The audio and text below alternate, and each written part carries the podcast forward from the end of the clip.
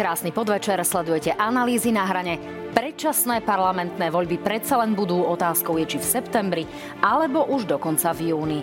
Po tom, čo sa SAS rozhodla nepodporiť novú 76 Eduarda Hegera, tak sa zdá, že je tak povediac, ako sa ľudovo povie, vymaľované.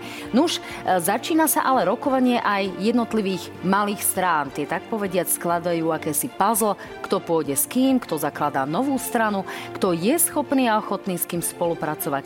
A to je rebus na najbližšie mesiace. No a práve preto tu dnes máme Miroslava Kolára, šéfa strany Spoloobčianská demokracia. Vítajte. Ďakujem, dobrý podvečer. A Rada Baťa, možno nádeného predsedu dobrej voľby a umiernených v súčasnosti podpredsedu. Vítajte aj vy, pán Baťo. Dobrý večer, ďakujem. Dámy a páni, samozrejme sledovať nás môžete aj na stránke Noviny.sk, Noviny Plus.sk, v archíve televízie JOJ, v podcastoch a sledujte samozrejme aj naše ďalšie aplikácie. Tak, páni, Situácia je pomerne dramatická už niekoľko hodín. Dá sa povedať, že e, absolútne zamiešanie kariet prišlo e, po rozhodnutí strany SAS, ktorá teda ukončila tie možnosti rokovať o podpore Eduarda Hegera. V tom okamihu sa ozval aj predseda vlády Eduard Heger, ktorý povedal, že pre ňo prestáva mať zmysel jednoducho diskutovať o novej 76. Krátky tip na úvod. Budú predčasné parlamentné voľby v júni alebo v septembri? Pán Kolár. Ja si myslím, že v septembri, ale pri tejto vládnej koalícii a opozícii ma neprekvapí, ak, ak budú 20. maja, čo je najkračší možný termín, keby sme 24. 5. januára odhlasovali, že úplne všetko. A je to vôbec reálne?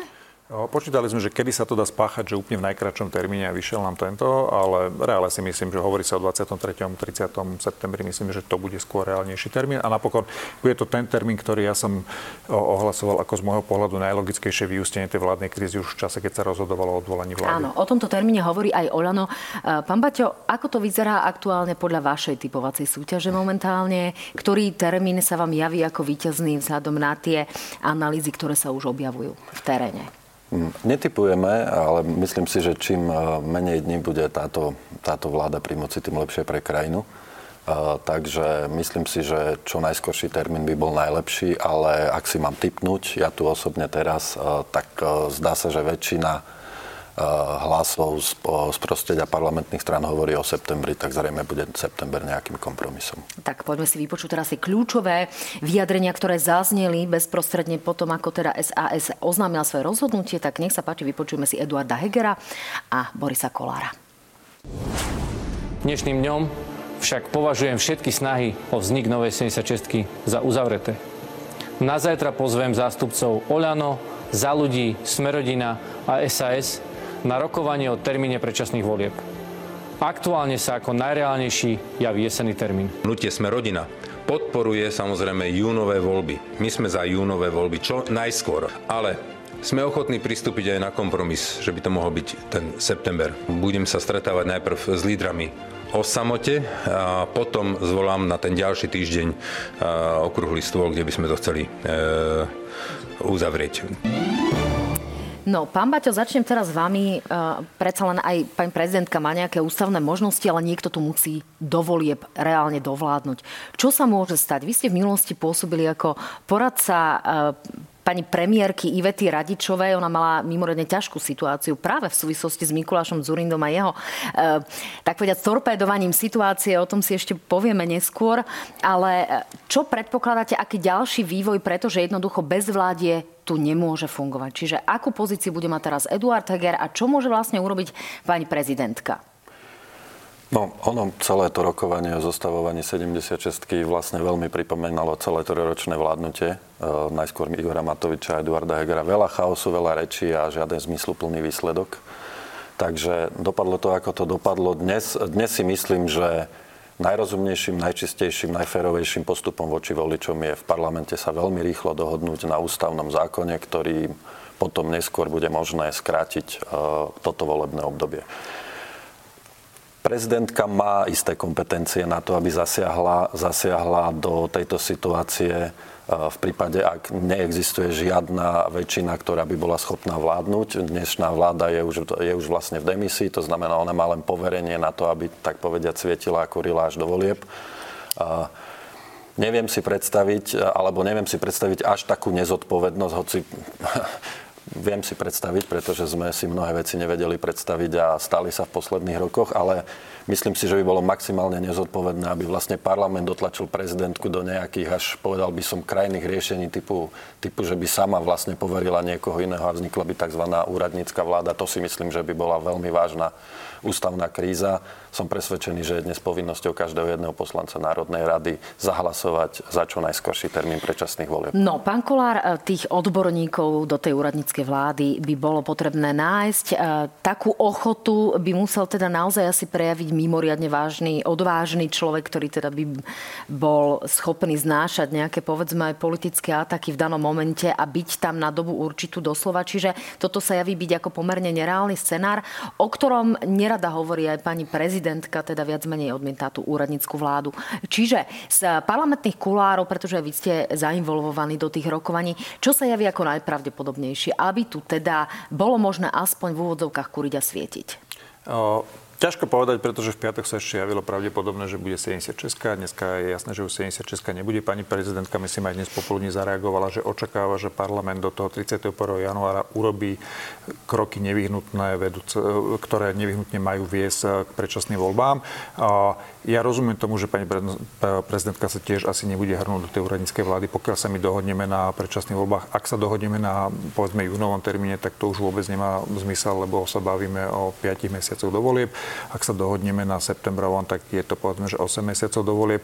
To je stále čas, kedy by no, mohla dovládnuť vláda Eduarda Hegara, ktorá teda je akoby odvolaná a poverená.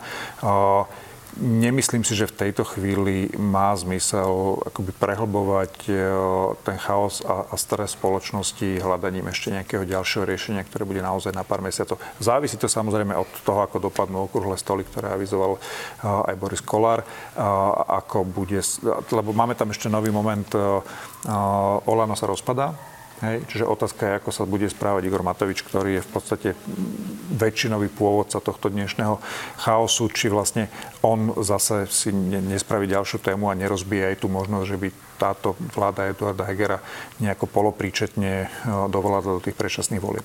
No my si samozrejme rozoberieme aj to, kde môže skončiť Eduard Hegera, ale posledná otázka k tej aktuálnej situácii. E, my sme sa ocitli vlastne v momente, kedy by možno zostavoval novú vládu, teda 76 a dostával poverenie človek, ktorý je na odchode zo strany alebo aspoň pripúšťa odchod zo strany, ktorá by vlastne toto poverenie od pani prezidentky dostala. E, to vôbec môže fungovať, pán Baťo? Najhoršie na tom je, že vlastne my musíme tu sedieť v štúdiu a o niečom takom špekulovať. Akože naozaj by som očakával, napriek tomu, že moje očakávania sú nízke, že sa aj v Olano, aj v ďalších koaličných a polokoaličných a opozičných stranách naozaj nájde dostatok ľudí s elementárnou zodpovednosťou voči krajine a nepripustia niečo také. Lebo ja si vždy, veľko, dobrou pomockou je vždy si predstaviť inú osobu v rovnakej situácii. A predstavme si, že by Robert Fico alebo Peter Pellegrini dnes boli v situácii ako Eduard Heger a robili by to isté. Tak by sme pomaly všetci šaleli z toho, že sa tu chystá takmer ústavný prevrat. Takže jediné, čo ja môžem k tomu povedať, je, že by sa láskavo mohli spamätať naozaj všetci, ktorí v parlamente sedia, skončiť toto trápenie a schváliť čo najskôrší termín. Tak ten dôsledok tej bývalej vlády bol taký, že Peter Pellegrini napokon skončil v inej vlastnej strane, ale udialo sa to až po voľbách. E, pán Kolár, tá legitimita pána, e, pána Hegera by bola aká? A pýtam sa zvlášť preto, pretože vy s ním máte aj spoločnú fotografiu, o chvíľku ju uvidíme. Vy ste o tej 76 s pánom premiérom rokovali aj s Janou Žitňanskou, tá sa na Facebooku pochválila touto fotografiou, už to práve vidíme. Čiže kto by v danej situácii bol vlastne Eduard Heger? O tej fotografii stretol som sa s Eduardom Hegerom minulý týždeň po tom, čo som si párkrát prečítal v médiách, teda, že rokujú aj, aj so mnou Nové 76, keďže stále nerokovali, tak, tak spôl, že rokujme. Hej, čiže som si nechal prvýkrát vyložiť, preto hovorím, že minulý týždeň ešte to vyzeralo, takže 76 bude. O, my všetci čakáme, a to, čo povedal Rado Baťo, my, my aj, Rado a ja sa pohybujeme okolo politiky, či med, ako médi, novinári, analytici a, a teraz posledné roky aktívni politici asi 30 rokov a keby mi niekto pre 4-5 rokmi popisoval takúto situáciu, tak mu poviem, že sa zbláznil a vymýšľa si, lebo si sa to nedá ani predstaviť. Že to, čo dneska žijeme, bolo pred pár rokmi by nepredstaviteľné v politike. A jedna z tých nepredstaviteľných vecí je samozrejme aj tá situácia, že mm, Oleno sa delí alebo nedelí a, a Eduard Heger by si išiel naozaj pýtať poverenie ako už nečlen Olano. Ja fakt neviem a som strašne zvedavý a čakám, a to súvisí s tým, čo povedal Rado Baťo, že, že tí politici, ktorí dnes majú v rukách povedzme tie žetóny a rozhodujú o tom, kedy a v akej podobe budú tie predčasné voľby, čo sa do nich bude diať, sa začali správať zodpovedne. A očakávam, že do konca januára bude jasné aj, aj to, kam ide Eduard Heger, s kým ide, a pôjde so stranou spolu? O... Čo to znamená pre vás ako pre predsedu strany spolu, kde sa hovorilo pomerne otvorene o tom, že aj vy ste možný jeden prístav? O, to ja v tejto chvíli neviem a, a možno, že ani nehovorím teraz o prístav. Počkajte, kto to má vedieť, keď vy ste predseda? Strany no, Ja spolu. neviem to, že či skončí Eduard Heger v tomto prístave v tejto chvíli. Hej? To, to fakt, že v tejto chvíli Ale neviem. možnosť tu je, tak to tomu máme rozumieť? Vysvetlím to inak. My momentálne pracujeme na tom, aby povedzme, že, že spolu bolo prístavom, ktorý možno aj, aj trošku, že dozná zmenu názvu, aby to bol taký, že širšie akceptovateľný prístav aj pre povedzme iných ľudí, tým, že aj spolu si so sebou nesie nejaký príbeh tých minulých volieb. Preto hovorím, že ja som zvedavý, čo plánuje Eduard Heger s kým. To, čo viem povedať, je to, čo opakujem už niekoľko týždňov. Nemyslím si, že je tu v tejto chvíli priestor na 3, 4, 5, 4% projektov, pretože to dopadne katastrofou, pretože v minulých voľbách síce 600 tisíc demokratických voličov ostalo pred bránami parlamentu, ale stále bol 1 300 tisíc vnútri a zostali vládu. To sa a, už teraz áno, nezopakuje. To sa rozprávame o tom, že nastala pomerne neštandardná situácia, že prepadli hlasy koalície, ktorá by ako jedna strana vlastne v parlamente určite bola. E, pán Baťo sa nám tu síce posťažoval, že tu musí sedieť a, a vysvetľovať tú danú situáciu, ale my sa tu teraz budeme rozprávať aj o tom, že čo takéto predčasné parlamentné voľby znamenajú pre vás ako pre lídrov malých strán, ktoré asi potrebujú nejaký legitimný čas na to, aby prerazili, alebo možno naopak, možno mi poviete, že ten čas je akurát, pretože ste ho mali možno aj doteraz a tie vaše percentá sú naozaj, buďme veľmi otvorení, mizivé.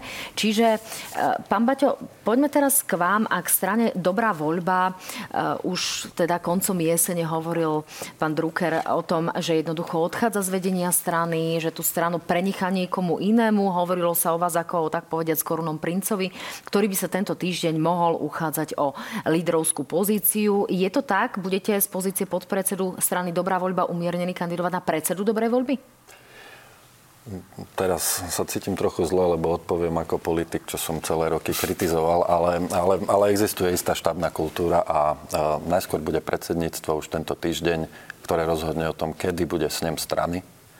Samozrejme, vzhľadom na situáciu by to malo byť čo najskôr, keďže sa, keďže sa blížia predčasné voľby a na tom sneme sa rozhodnem, či sa... Nie na sneme, ale na tom sneme sa potenciálne môžem uchádzať o pozíciu predsedu ešte to nemám vyriešené v hlave, takže úprimne hovorím, že ešte neviem. No tak hovorí sa o tom od konca jesene, čiže nejaké 2-3 mesiace vy mi poviete 2 dní pred snemom, že to ešte nemáte sám v sebe Nie. nejako ujasnené? Nemám, pretože uh, a dám opäť uh, veľmi úprimnú odpoveď, že podľa mňa nemá absolútne žiaden zmysel sa uchádzať o pozíciu predsedu v strane, ktorá by mala nejakým, zostať niekde izolovaná v kute. Lebo Tomáš Drucker povedal aj B, okrem, okrem toho A, teda, že, že sa už nebude uchádzať a to je, že politickou prioritou číslo jedna našej strany je, aby sme pomohli vytvoriť vládu, ktorá bude bez, bez smeru a bez Oľana. A mm, my sme síce v parlamentných voľbách v roku 2020 dostali 3%, a teraz sa pohybujeme niekde okolo 1-2%. Chcem tým povedať, že vieme, kde stojíme, to znamená z mojej strany to nie je nafúkovanie snažíme sa robiť, ale zároveň si veľmi realisticky uvedomujeme, že sami to nedáme. Dobre, teraz bez toho, aby som vám chcela nejakým spôsobom e, pomáhať, pretože na to vlastne nemám ani žiadny dôvod a nebolo by to spravodlivé napokon voči ostatným. E, predsa len sa asi javí, že musíte mať nejaký ťah na bránu, ak chcete byť lídrom. Na druhej strane niekto za tú dobrú voľbu asi rokovať musí s tými ostatnými stranami. Asi tam neprídete všetci členovia predsedníctva, pretože to nie sú rytieri okrúhleho stola. Čiže kto bude stranu dobrá voľba umiernený v tomto zmysle nejakým spôsobom reprezentovať, alebo už táto nejaká vaša pozícia predznačuje, že v úvodzovkách hádžete flintu do žita a, a možno sa týchto volie poriadne ani nezúčastníte. Nie, nie, nie, naopak. Sa? Nie, nie, to určite nie je o hádzaní flinty do žita, to je len o tom, že, že sme veľmi realisticky pochopili, že nemôžeme byť solisti. To znamená, že našou prioritou je nájsť si partnerov, nájsť si, nájsť si partnerov, s ktorými budeme schopní hovoriť o spolupráci. A máme k tomu, k tomu by som chcel povedať len tri, tri poznámky. Veľmi rýchlo, nebudem, nebudem to naťahovať. Poprvé musia to byť partnery, ktorí majú rovnaký politický cieľ, to znamená vznik vlády bez Fica a bez Matoviča. Po druhé musia to byť partnery, ktorí, ktorými sa zhodneme aspoň na základných témach, ktoré krajinu trápia. A po tretie musia to byť partnery, ktorí a, povedal by som, že uprednostňujú výsledky pred mutením vody. Podľa mňa nemá absolútne zmysel teraz, my sme, my sme s pánom Kolárom sedeli napríklad my dvaja minulý týždeň, ale nemá zmysel proste teraz rozprávať, kto s kým sedel, kto koho nechce, kto koho chce, kto, kto je dobrý, kto je pekný, kto je zlý. Rozumiem, ale Musí to byť proste spájanie, a, ktoré má zmysel. A že kto, kto vás osloví, preto sa pýtam na ten ťah na bránu a na to, čo sa bude diať, pretože tie voľby reálne môžu byť na konci maja, ako o tom hovorí pán Kolár. Asi sa nedá úplne nejako čakať na to, že vás ano, niekto máme, začne teraz Máme niekoľko oslovovať. týždňov na to, aby sme, aby sme, sa, aby sme uh, sa boli schopní dohodnúť v prípade, že, to, že sa nebudeme schopní dohodnúť, že nenájdeme partnerov, že nenájdeme, nenájdeme spôsob, Kto je prvý partner, s kým by ste chceli rokovať? Ja vám trošku Hej. pomôžem, aby si diváci spomenuli. Vy ste pôsobili v strane spolu, keď jej ano. ešte šéfoval pán Miroslav Beblavý, čiže v podstate ste spolupracovali akoby ano. s pánom Kolárom, ktorý ale prišiel do strany spolu až po vašom odchode.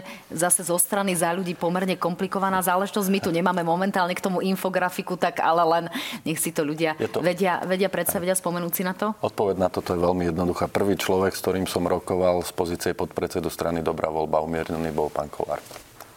Tak, no, pán, tak. Kolár, pán Kolár, e, pre vás je toto najbližší partner, strana Dobrá voľba umiernený a k tomu dávam doplňujúcu otázku, že jej súčasťou práve v tej pozícii tých umiernených je Alois Hlina. Je pre vás priateľný?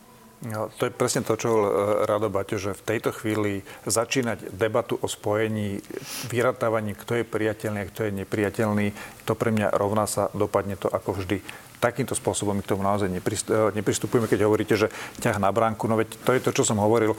Zatiaľ, čo sa ľudia čakali, ako dopadne vládna kríza, ako dopadne rokovanie o 76. predčasné voľby, my sme pracovali, my sme pracovali aj e, celé sviatky. Nie, nie je tajomstvo, že od nejakej jesene sa rozprávame s Mikulášom Turindom, ktorý hovorí o svojom pripravenom projekte.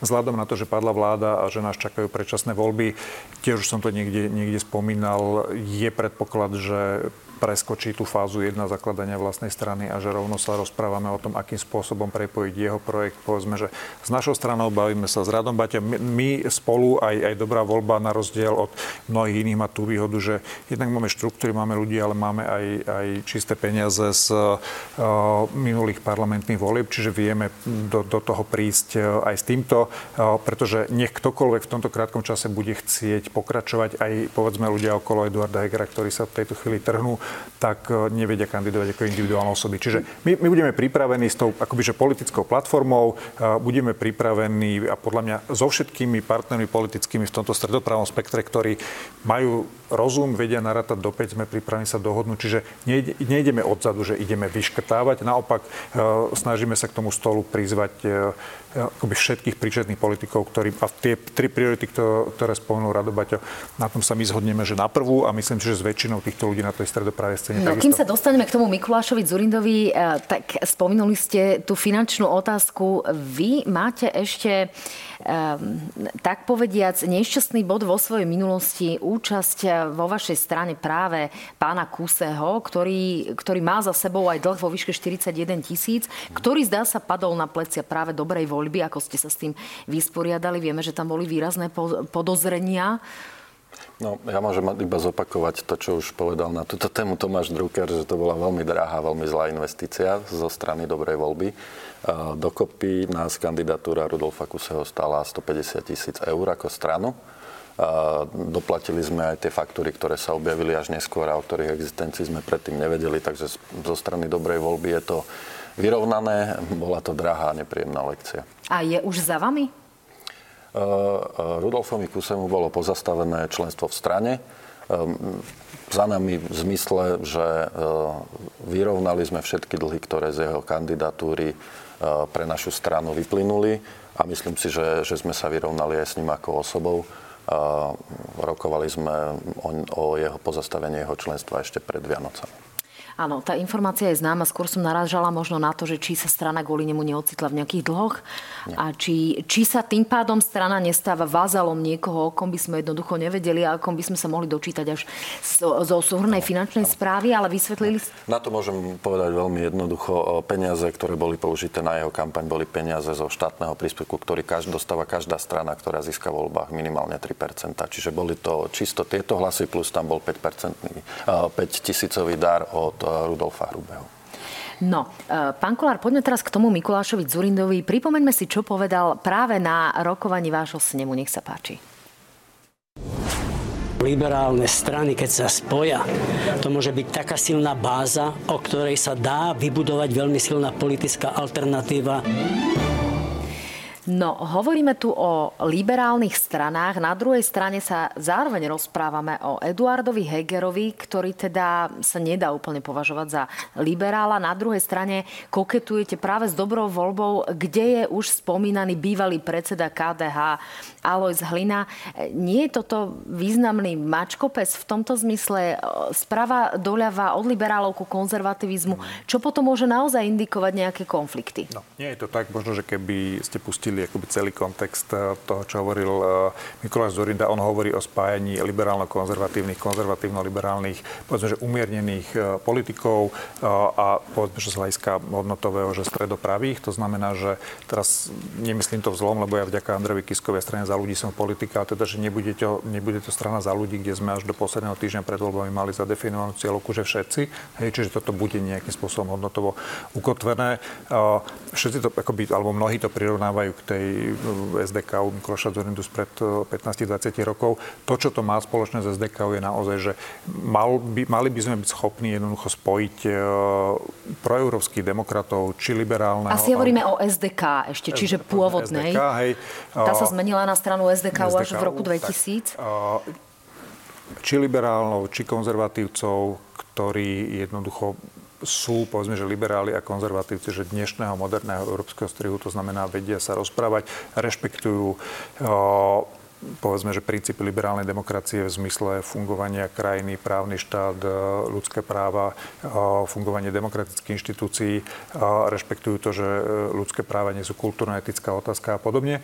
A na tomto podorise sa vieme, vieme Rozumiem, rozprávať aj s Eduardom nejaké, Hegerom a Jarom Naďom. Máme tu nejaké úplne praktické záležitosti, praktické problémy. Ešte ten Jaroslav Nádi je politik liberálnejšieho razenia ako Eduard Heger, ale stoja pred nami významné otázky, ktoré sme riešili napríklad na jeseň jeseň a to je naozaj LGBTIQ plus e, komunita a, a otázky, ktoré sú hodnotové, ktoré jednoducho ale môžu rozdielovať spoločnosť a politikov, ktorí sú konzervatívni alebo liberálni. E, čiže dá sa tu hovoriť o tom, že všetci na jednej strane chceme teda akože aj pomáhať, aj, aj ľudské práva, uznávame aj všetko a napokon sa rozvadíme v tom parlamente na konkrétnej parlamentnej agende, ktorá mm. sa napríklad e, týka tejto komunity. A ja už som to hovoril opakovane, je jasné, že toto bude ten granát, ktorý nám tam hneď budú hádať všetci od novinárov, od Igora Matoviča, od neviem koho.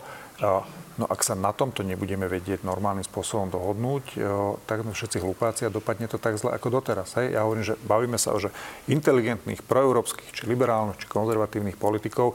Ak stále budú témy, že interrupcie alebo LGBTI a nebudeme schopní tieto problémy riešiť na úrovni že modernej európskej demokracie západného civilizačného okruhu, kam teda tvrdíme, že patríme, no, tak tejto krajine nie je pomoci, pretože a teraz vôbec nechcem tieto problémy odsúvať. Ja hovorím, tieto problémy sme mali vyriešiť dávno v súlade s tým, ako je normálny štandard v moderných európskych demokraciách ale keď, to, ako keď, keď na tomto zastaneme, no tak nebudeme schopní riešiť ďalšie vážne problémy, ktoré súvisia s vojnou na Ukrajine, s energetickou krízou. Čiže rozumiem tomu, čo sa pýtate.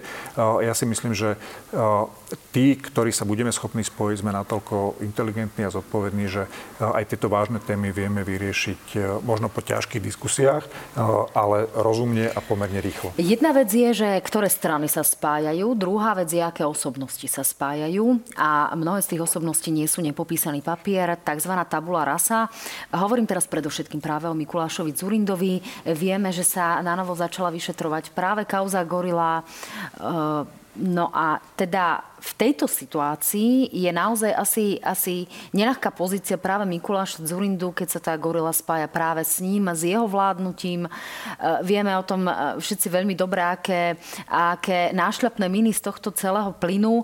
Čo to znamená ale pre vás? Nebude ten Mikuláš Zurinda potom, e, ktorý na jednej strane sa javí možno ako líder a na druhej strane možno ako taká tá guľa na nohe? No, ja si myslím, spolu? No, ja si myslím, že tejto historické záťaže sme si vedomi všetci, aj si je vedomí aj, aj Mikuláš Zurinda a nepochybne aj Robert Fico, ktorý pil tú kolu na tej Vazovej, ktorý bude s touto kartou hrať, veď napokon už začal hneď, ako sa akoby Mikuláš Zurinda objavil uh, na prvej tlačovke. Je to úplne pochopiteľné. Uh, ja som rád, že NAKA sa vrátila ku Gorila, keď budú schopní to konečne vyšetriť, doviesť dokonca uh, dokázať, kto zneužil politickú funkciu na povedzme osobné obohatenie, odsúdiť. Ja budem prvý tlieskať, pretože celý môj život predpolitický, aj politický, či komunálny, či celoštátny no dobre, ale že teraz tu máme nejakého voliča, ktorý, ktorý môže stať pre touto obrazovkou a pýtať sa, tak e, ako je to s tým Mikulášom Zurindom? Chcete ho, nechcete ho? Počkáte, kým sa to bude vyšetrovať? Alebo on to teraz moderuje z pozadia, ale v skutočnosti sa stiahne? Alebo naopak tomu šéfuje, len o tom nemáme my voliči vedieť? E, či je toto úprimná hra s voličom? No, ja si myslím, že tie opcie, v akej podobe ten Mikuláš Zorinda akoby sa zapojiť do tohto predvolebného boja sú v tejto chvíli že otvorené, od, od podľa mňa, že, že všetky. Myslím, že v krátkom čase bude jasné, v akej podobe sa do, zapojiť do toho predvolebného diania. A, s plnou vážnosťou jednoducho sa postavíme pred voliča a volič povie, že či to akceptuje, neakceptuje, či ho vníma ako relevantného politika alebo nie. Tak ako bude hodnotiť Eda Hegera vzhľadom na to, čo predvedol ako premiér, tak ako bude hodnotiť Richarda Sulíka, ktorý nejakým spôsobom sa mu podarilo zlikvidovať ďalšiu vládu, tak ako bude hodnotiť nás, ktorí sme predsedovia strán 0,5 alebo 1,5. Je to úplne legitimné. Tak to má aj byť. No, ako sa vy pozeráte na účasť Mikuláša Zurinda, Zurindu práve v tomto projekte, alebo na jeho možnú účasť, pán no. Baťo? Pýtam sa vás práve preto, nie preto, že by ste mohli byť šéfom dobrej voľby, ale preto, že ste e, boli v pozícii jednak poradcu Ivety Radičovej. Uh-huh. To znamená, ste zažívali to bezprostredné spoluvládnutie s Mikulášom Zurindom, ktorý v tom čase bol ministrom zahraničných vecí a zároveň predsedom SDK, ale zároveň si ho pamätáte ako dlhoročný novinár, šéf-redaktor, bývalý šéf-redaktor týždenníka trend, čiže ste písali o tých ekonomických problémoch, ktoré tu boli a predovšetkým privatizačných záležitostiach. Teda, vraciam sa späť k tej základnej otázke. Je pre vás Mikuláš Zurinda priateľnou osobou vzhľadom na jeho politickú minulosť? To je, to je presne tá pasca, ktorej som sa snažil vyhnúť. Ja len ešte doplním ten obrázok. Ja keď som odišiel z úradu vlády a prestal som pracovať pre Vetu Radičovu, tak som išiel robiť kampaň SDK UDS neveľmi úspešne vtedy dopadla v roku 2012 predčasných volieb, čiže ja som ešte aj pre Mikuláša Zurindu vlastne pracoval. Takže aby to bolo úplné. Ja si myslím, že je hrozne smiešne, aby som ja z mojej pozície podpredsedu strany, ktorá sa v prieskumoch pohybuje niekde medzi, niekde, niekde občas na jednom percente, niekde na dvoch, niekde trošku viac, kadroval Mikuláša Zurindu alebo kohokoľvek. Ja si myslím, že tá debata sa nesmie začínať z tohto konca. Ani ju nebudeme začínať. Nedostanete zo mňa tú odpoveď. Ja tomu rozumiem, pán Baťo, na druhej strane. z toho konca, že ak tu existuje niekto, kto chce integrovať, tak nech sa postaví, nech povie, aký má plán, nech povie, aké sú ambície a poďme sa baviť o tom, že či, sme scho- či, či sa my ako dobrá voľba a umiernení v tomto pláne vidíme alebo nevidíme. Rozumiem. Pán Baťo, e, z aké strany vy chcete začínať ako politici debatu je jedna vec. Ja sa pýtam za voliča, ale. ktorý sa vás na to bude pýtať v tom predvolebnom boji. Takže to je bude, moja úloha. Bude, ale myslím si, že ja, ja sa vrátim opäť k tomu, že podľa mňa to, čo dnes som presvedčený o tom, že dnes voličov oveľa viacej terapie, aspoň tých voličov, o ktorých sa chceme uchádzať, aby sa nevrátil smer, alebo aby nepokračovala ďalšia vláda Olano. Myslím si, že to je, tieto dva extrémy sú tak civilizačne ďaleko od všetkého ostatného a od všetkých prehreškov, všetkých ostatných, ktorí sa v politike pohybujú, že nebudem ten, ktorý bude rizika a, a výhrady to, tu na, na, v tomto našom, v tomto našom, v tom, na tomto našom ihrisku zveličovať a tá veľká hrozba z jednej aj z druhej strany nám pritom bude unikať.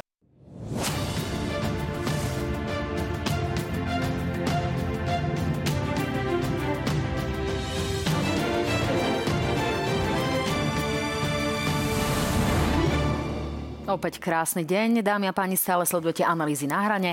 Mojimi hostiami sú pán Kolár a pán Baťo, práve zástupcovia tých menších strán, ktoré sú zatiaľ neparlamentné. Môžeme povedať zatiaľ možno ani nie jednopercentné, ale je tu snaha sa spájať, takže rozprávame sa práve o spájaní strán, práve na pozadí toho, že už rokujeme o predčasných parlamentných voľbách, ktoré možno budú v júni alebo v septembri, to hovorím pre divákov, ktorí by nás začali pozerať práve teraz. Páni, poďme sa teraz trošku porozprávať e, o KDH lebo okrem toho, že ste pán Kolár v tej prvej časti spomínali, že prepadli hlasy, ktoré práve sa spájali so stranou spolu a PS, ktorá šla do volieb ako koalícia, tak rovnako tak prepadli hlasy KDH, ktoré sa už druhýkrát nedostalo do parlamentu. Podľa toho aktuálneho prieskumu má strana približne 5,5%. Ja len pripomínam, že vo štvrtok e, v relácii na hrane zverejníme aktuálne preferencie od agentúry ako špeciálne pre reláciu na hrane. No ale e, Pán Majerský, zatiaľ tie jeho vyjadrenia sa javia, ako že by KDH šlo do volieb samostatne. E, javí sa to takto aj vám, pán Kolár? No, ja si myslím, že na konci e, buď pôjdu no, v spolupráci s inými stranami, pokiaľ sa im nepodarí, povedzme napríklad, že vtiahnuť premiéra Egera do KDH ako volebného lídra, vtedy si viem predstaviť, že možno, že by, by akoby, že superili o tú 5% hranicu. E, zase nechcem radiť kolegom z KDH, však máme aj nejaký typ komunikácie, len si myslím, že... Aký typ komunikácie máte, pán Kolár?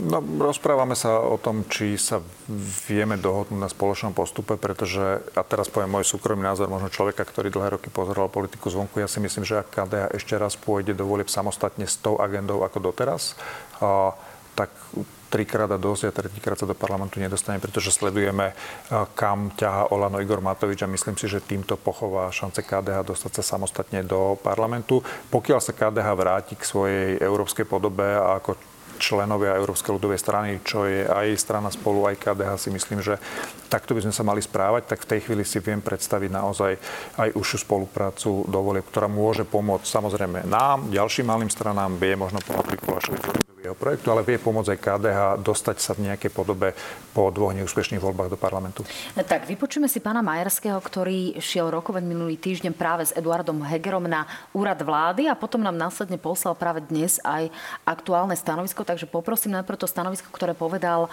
pred úradom vlády. Nech sa páči.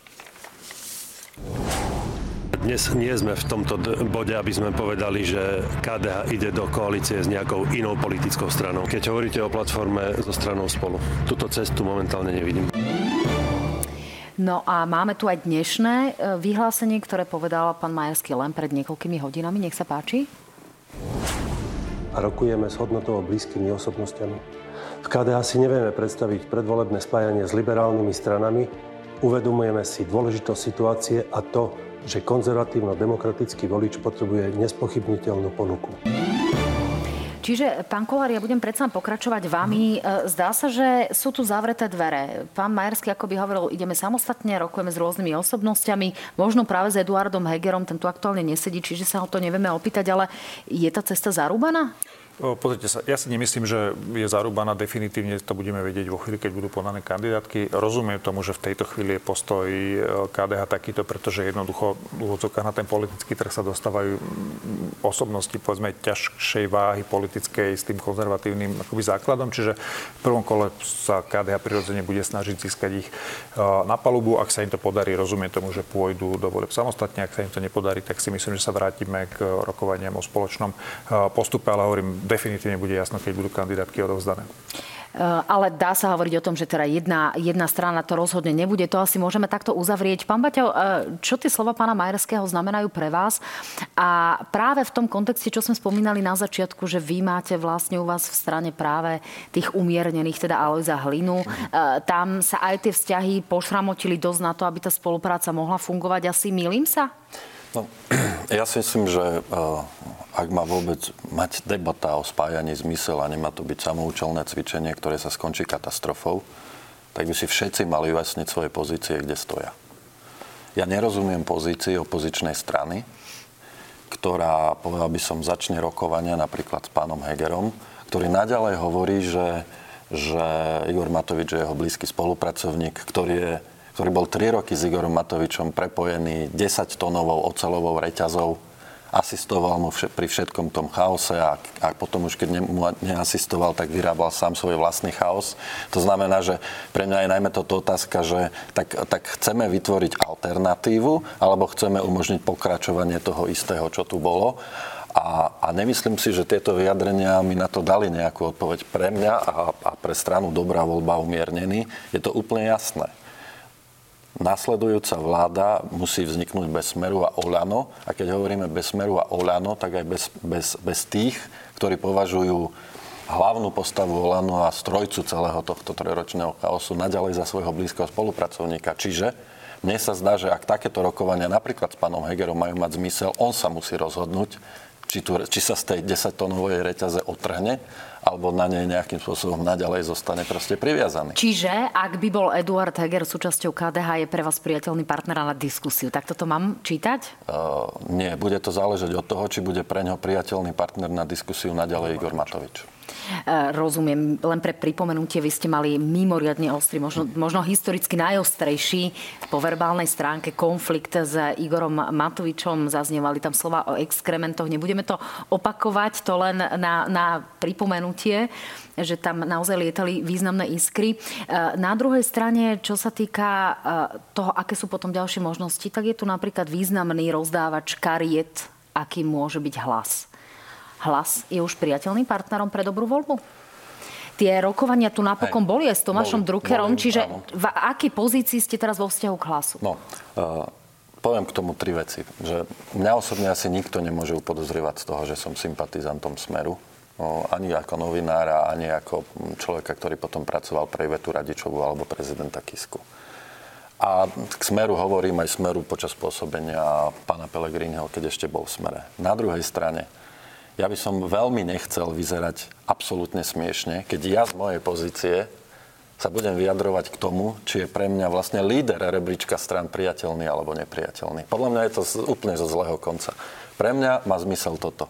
Ak by došlo k situácii, že by sme sedeli za jedným stolom s pánom Pelegrinim, vie pán Pelegrini garantovať to, že Slovensko naozaj bude pevnou súčasťou Európskej únie a NATO? Vie pán Pellegrini garantovať, že nasledujúca vláda bude pokračovať v pomoci Ukrajine, pretože vojna na Ukrajine a to, že sa Ukrajina bráni, bráni celú Európu, nielen seba. Vie pán Pellegrini garantovať nezávislosť orgánov činných v trestnom konaní, e, dokáže sa podpísať pod reformu zdravotníctva. Toto sú otázky, na ktoré potrebujem odpoveď a potom poviem, že či hlas áno alebo nie. Pretože, ale opakujem, z mojej strany, z podpredsedu, eh, podpredsedu strany Dobrá voľba umiernený, ktorá má v prieskumoch proste také percenta, aké má, by bolo absolútne smiešne a trapné, keby som ja mal teraz kadrovať jedného z najpopulárnejších politikov. Opäť rozprávame sa o tom, aké sú možnosti a tá diskusia v priestore je, je o spájaní a tak ďalej. Napokon e, Smer sa dlhé roky chválil tým, že integruje tú ľavicovú časť, čiže, čiže tie diskusie tu sú a môže naozaj aj možno niektorým stranám pomôcť taký ten, ten, ten dojem toho, že spájajú iné strany alebo niektoré pohlcujú, čiže to je tak na dovysvetlenie divákovi. E, Máme tu ale ešte pomerne známu postavu, ktorá sa vyjadruje k obranným e, situáciám a, a odborným obranným témam a to je pán Macko, ktorý bol včera hostom relácie Analýzy 24 u môjho kolegu Petra Petrusa a ten teda e, ako keby tak trošku očakával nejaké možnosti rokovania práve s vami, e, pán Kolár. Čiže pustíme si pána Macka zo včera a povieme si, že aká je tá situácia vo vzťahu k rokovaniam s ním. Nech sa páči. Pôvodne aj my sme mysleli, že štyri tieto strany, spolu občianskí demokrati Slovenska, demokratická strana šanca, že vytvoríme ako keby také malé jadro, že vytvoríme nejaký zárodok nového pohybu, nového hnutia, kde sa tí demokrati naozaj zídu. Momentálne ten vývoj je taký, že e, Mikuláš Zurinda sa rozhodol na platforme spolu niečo budovať, ale nevieme presne, čo to bude. Tým pádom ale my už vieme, že zrejme aj my ostatní budeme prizvaní až neskôr budú prizvaní neskôr, pán Kolár? Mm, a veď oni sú súčasťou tých debat. V sobotu sme mali na tomto podorise tých štyroch malých strán, ktoré sme spolu išli do tých komunálnych a regionálnych volieb. E, Čiže oni diskusiu. sú prizvaní, len pán Macko to no, tak nevníma? Nie, nie, nemyslím to takto. Ako, e, mali, sme, mali, sme, mali sme online akoby diskusiu štyroch predsedov práve preto, aby som im uh, dal aktuálne informácie o tom, ako sa vyvíja aj tá komunikácia s Mikulášom Zurindom, príprava tej platformy pre ten spoločný projekt. A áno, povedali sme, že vzhľadom na tú, ten turbulentný vývoj predčasné voľby nie je priestor teraz robiť ešte nejaké malé bloky, s ktorými pôjdeme zase, že sa tváriť, že máme väčší výtlak. Hovorím, mne v tejto chvíli to už nie je o blokoch, to je o tom, že dávame dokopy platformu a jednoducho báme sa o politických osobnostiach, s ktorými spolupracujeme, že chceme ísť e, spoločne, čiže tam to bolo aj jasne povedané. Ja myslím, že aj Palomacko v tú sobotu bol, bol taký, že najkonštruktívnejší z celej tej našej, našej štvorky a platí to, čo som povedal, nejdeme v tejto chvíli spájať štruktúry, na to nie je čas. Vy ste opäť spomenuli toho Mikuláša Zuridu, napriek tomu je tá jeho pozícia pomerne nejasná. Je to tak, že túto vašu stranu možno bude viesť niekto, kto je blízky Mikulášovi Zurindovi? Ja som započula dokonca v kuluároch aj meno Ľubo Schwarzbacher, to je jeho bývalý hovorca, bývalý novinár. O, takto ja si myslím, teda to, to, čo viem, že Lubo Schwarzbacher nebude viesť o, stranu spolu, to, to viem, o, nezaznamenal som takú ambíciu. Ale Alebo to, tak nie stranu spolu, to, ale, čo, ale novú to, premenovanú stranu, ktorá vznikne na pôdorise strany spolu. Ani novú premenovanú stranu, ktorá vznikne na pôdorise spolu. To, čo v tejto chvíli si myslím, že viem a môžem povedať, že aj vzhľadom na ten dnešný vývoj v pomerne krátkom čase sa vyjasní. Tak, to som sa teda veľa od vás nedozvedela. Poviete mi aspoň ten nový názov. Máte už zaregistrované tie domény, aby vám ich nikto nevyfúkol? Máme zaregistrované domény, ale netvrdím, že je z nich už vybratý ten finálny názov. Zase čaká nás e, snem, kde budeme schváľovať úpravu stanov. Keď to tam odmávame, tak potom to zverejníme. To je to otázka najbližších týždňov aj vzhľadom na tú situáciu, ktorá je. Myslím, že pani prezidentka má nejaký deadline, ktorý sa dosť podobá nášmu deadline na tie zmeny. No a teraz, sa trošku, teraz to trošku premostím. Budete sa volať ako nejaké ovocie? No, ja si myslím, že dneska sa tie strany, podľa mňa, ako tie strany, ktoré to myslia vážne, sa majú aj volať seriózne. Samozrejme, že rozumiem tomu, že e, marketéri povedia, že však e, hlas e, smer, dobrá voľba, jablko a tak ďalej, že malo v nejakom čase akoby význam. Ja si myslím, že ten signál, ktorý chceme dnes vyslať, že to s touto krajinou myslíme vážne že sa nechceme baviť o tom, kto s kým, ale najmä čo chceme robiť a prečo, bude vyjadrený aj v tom názve. No, ja sa teda vrátim k tomu jablku, teda to je nová strana práve Lucie Ďuriš Nikolsonovej, ktorá zdá sa, že po tých rôznych, ako ona hovorila ešte v lete sieťovaniach, založila vlastnú stranu, teda ako som spomínala s názvom Jablku, Jablko a e, toto je teda tu už vidíme ilustračné zábery, ako predstavuje stranu naozaj s košikom jablk a toto sú práve dnešné vyjadrenia ako reakcia na to, aké reakcie boli na stranu Jablkovi. Počujeme si to?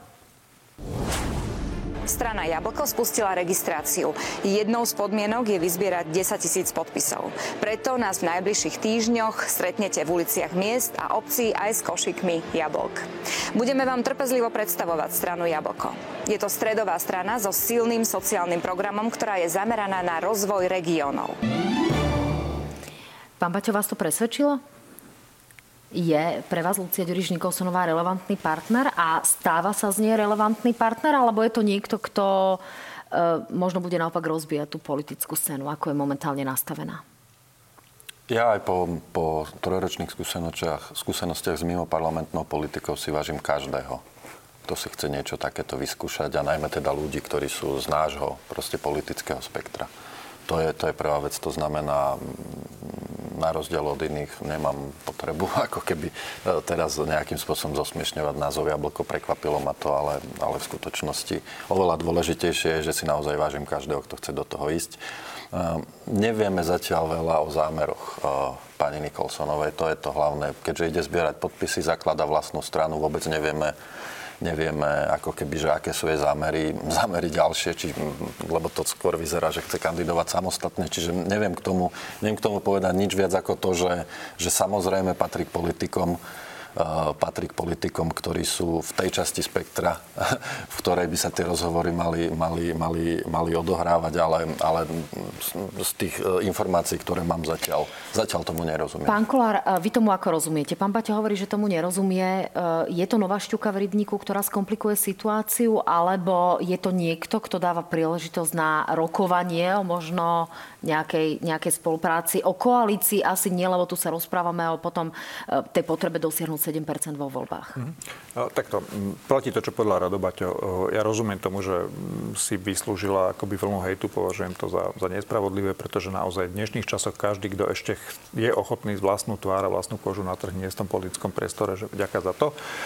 Na druhej strane úplne, úplne tomu nerozumiem, pretože času má veľmi málo na to, aby vyzbierala, zaregistrovala stranu. Neviem zatiaľ, za akými ľuďmi mi do toho ide. Eh, ja si myslím, že cesta k spolupráci aj, aj s Luciou vedie aj inakade ako, ako vynakladaním takejto energie na založenie strany, ale vybral si takúto cestu, rešpektujem to a nejakým spôsobom ju to nevylučuje z debat o, o spolupráci. O, uvidíme teda či tú stranu založí, keď sa naozaj začnú akoby rozdávať karty a uzatvárať tie, tie spolupráce do volieb.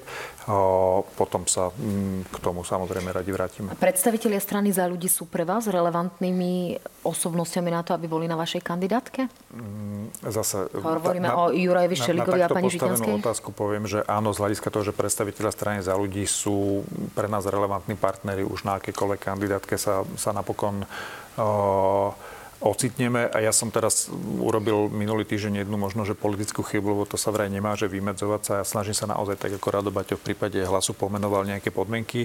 Ja som sa vymedzil vlastne voči jedinej osobe z hľadiska nejakej spolupráce v projekte, ktorý má byť, že nielen antificovský, ale má byť aj, aj akoby alternatívou proti diletantizmu, diletantizmu akoby vo správaní štátu. Čiže jediný človek, s kým by som mal problém spolupracovať nejaké že významnej funkcie Veronika Remišova, pretože ju vnímam ako s Igorom Matovičom spoločne ako symboly vlastne toho, že ne, ne, nekvalifikovaného správovania veci verejných. Áno, vy ste z očí oči stáli v boji o lídrovskú pozíciu v strane za ľudí. Páni, posledná otázka na jedného aj na druhého. Čo je to zásadné, čo bude témou toho nadchádzajúceho obdobia pre našu spoločnosť, možno aj v tom predvolebnom období a čo treba akutne riešiť, aby sme sa posunuli dopredu, aby sme neboli na chvoste prieskumov, ako je barometer nespokojnosti občanov a napokon aj pri raste chudoby. Pán Baťo. Mne sa zdá, že úplne najdôležitejšie je vrátiť sa k normálnemu správovaniu štátu. Pretože nám sa tu úplne rozpadol vôbec nejaký koncept alebo, alebo myšlienka alebo predstava toho, ako sa vlastne má správovať štát a ako sa politici, ktorí sú v tých funkciách, do funkcií zvolení, ako sa v tých funkciách majú správať, ako majú konať a čo majú robiť. Myslím si, že ja osobne si napríklad myslím, že vlády Smeru boli zlo ale rovnako som presvedčený o tom, že aj vláda Igora Matoviča a Eduarda Hegera bola zlo. Iné zlo, ale to neznamená, že to bolo menšie zlo. A myslím si, že už, už e, to nie je, akože výber medzi týmito dvoma extrémami nie je výberom medzi venš, väčším a menším zlom, je to výber medzi dvoma zlami, ktoré oba nejakým spôsobom ničia Slovenskú republiku. A myslím si, že je extrémne dôležité, aby boli voľby čo najskôr a aby vznikla vláda, ktorá môže normálne spravovať krajinu, normálne spravovať každodenne, vykonávať si poctivo prácu, odôvodňovať svoje rozhodnutia, predkladať návrhy, predkladať zákony, ktoré riešia veci, ktoré nie sú len exhibíciou zameranou na jedného jediného človeka, ktorým bol tieto tri roky Igor Matovič. Pán Kolár. Bol by som rád, keby taká vláda vznikla. Bude veľmi ťažké, aby sa to vôbec mohlo stať z následujúcich dôvodov. Vlády Igora Matoviča jednoducho rozbili akúkoľvek dôveru slovenského voliča a slovenskej spoločnosti v demokratické inštitúcie, v politiku ako takú a, a v spolupráci s populizmom Borisa Kolára vlastne presvedčili ľudí, že napriek tomu, že sme uprostred krízy, vojny, takže sa my jedine na Slovensku stále budeme mať rovnako dobre, čo skrátka nie je pravda. A, otázka je, že či keď, lebo viete, že čo budú témy volieb. No tak jedna vec, čo chcú ľudia počuť, druhá vec, čo jednoducho im treba hovoriť. Ja si myslím, že v tejto chvíli treba demokratickému volič, voličovi hovoriť pravdu. Čaká nás obdobie, ktoré bude ťažké, ale to, ako dlho bude trvať a ako veľmi bude ťažké, závisí od toho, či v nasledujúcej vláde budú sedieť akoby príčetní, schopní a zodpovední politici, alebo nejaká partička populistov, ktorí to možno rok, dva utiahnu a potom táto krajina jednoducho skrachuje a skončíme definitívne v koši lúzrov. Tak, ďakujem veľmi pekne. Pesimizmus na záver. Uvidíme, keď sa tu stretneme najbližšie. Ďakujem pekne vám obom. A dámy a páni, ďakujem aj vám, že ste nás sledovali. Uvidíme sa vo štvrtok v relácii. Na hrane mojimi hostiami budú Boris Kolár a Peter Pellegrini. Uvidíte aj najnovšie preferencie a prieskum o tom, či si želáte voľby skôr v júni alebo v septembri. Majte sa fajn. Pekný večer.